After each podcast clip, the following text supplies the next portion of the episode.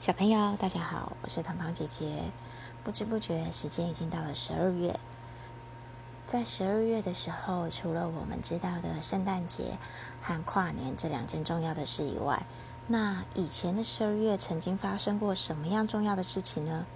让我们一起来看看。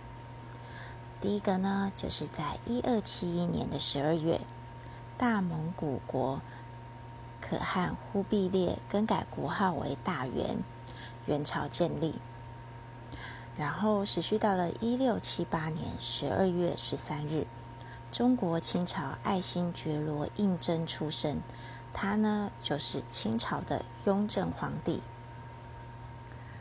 第三个呢，就是在一八一八年十二月二十四日，耶诞歌曲《平安夜》第一次演出，《平安夜，圣善夜》。这首熟悉的耶诞歌首次在奥地利教堂演出，传说歌曲的歌词先完成，两年以后才被一位小学校长重新谱曲。平安夜已经传颂了很多年，直到现在才被翻译成四十四种语言，变成最受欢迎的耶诞歌曲。接下来，一八三一年的时候，十二月二十七日。英国生物学家达尔文搭乘海军探勘船“小猎犬号”出发，在这趟旅途里，达尔文大量记录了地理现象，收集化石跟标本。这些观察记录成为他日后提出演化论的理论基础。接下来，持续到了一八六六年。一八六六年十二月十六号，俄国画家。康丁斯基出生。到了一八九三年的十二月二十六号，中国共产党创始人、前国家最高领导人毛泽东出生。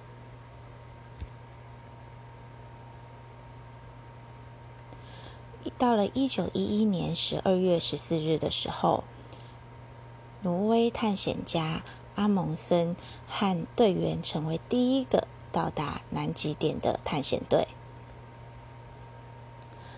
接下来，时间演演进到一九二六年十二月五日，印象派画家克洛德·莫内去世。画家克洛德·莫内终身坚持用印象派的手法创作，记录光与时间在自然中留下的光影变化。但是啊，他不幸在一九二六年十二月五号因为肺炎去世。莫内啊，他出生在法国巴黎，年轻的时候就以讽刺的漫画展露独特艺术天分。当时的画家崇尚写实，在室内描绘屋外的风景。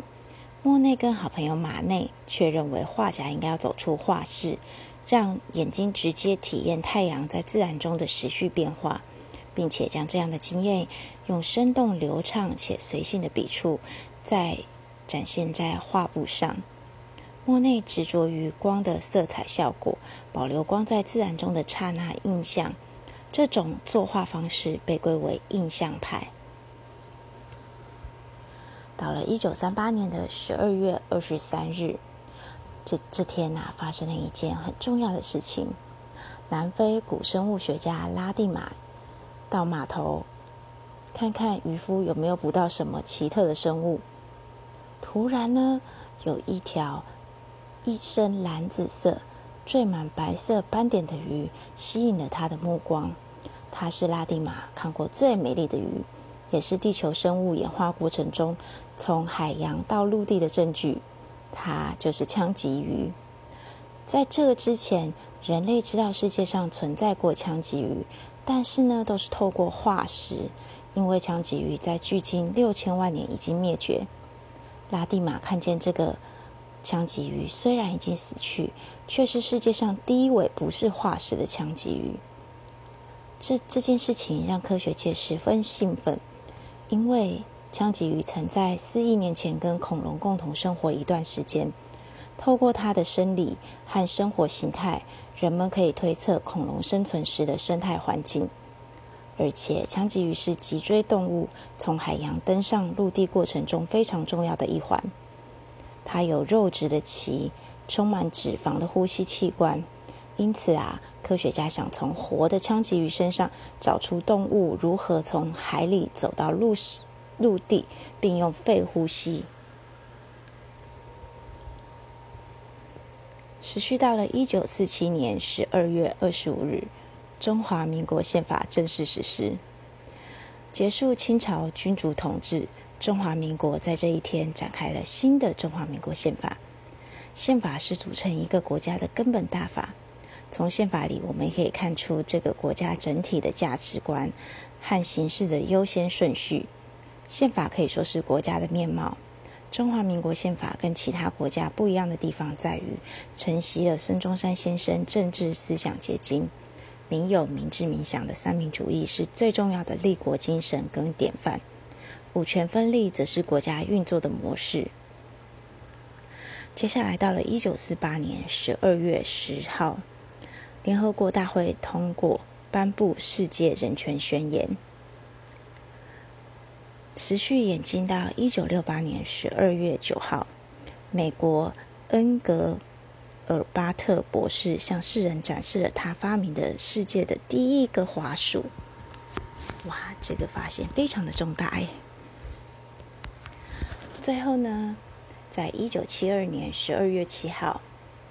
美国阿波罗十七号太空船升空前前往月球。当太空船离开地球约五个小时，舱内的太空人回头看地球。这个时候，太阳在太空船后方，前方的地球被阳光照得非常清晰透亮。太空人拿起相机，按下快门，把照片传回地球。天哪，太美了！媒体疯狂的报道，大家用 “blue marble”。蓝色的弹珠来形容地球，在一片浩瀚宇宙中，湛蓝的地球像极了绚丽、缤纷的蓝色弹珠，神秘又庄严。蓝色弹珠震撼世人。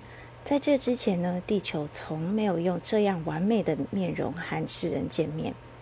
直到现在，这张照片仍然是地球广为流传，甚至是拍的最好的一张。在蓝色弹珠中看不到国界，也听不见战争。它永远提醒人类，我们只有一个地球。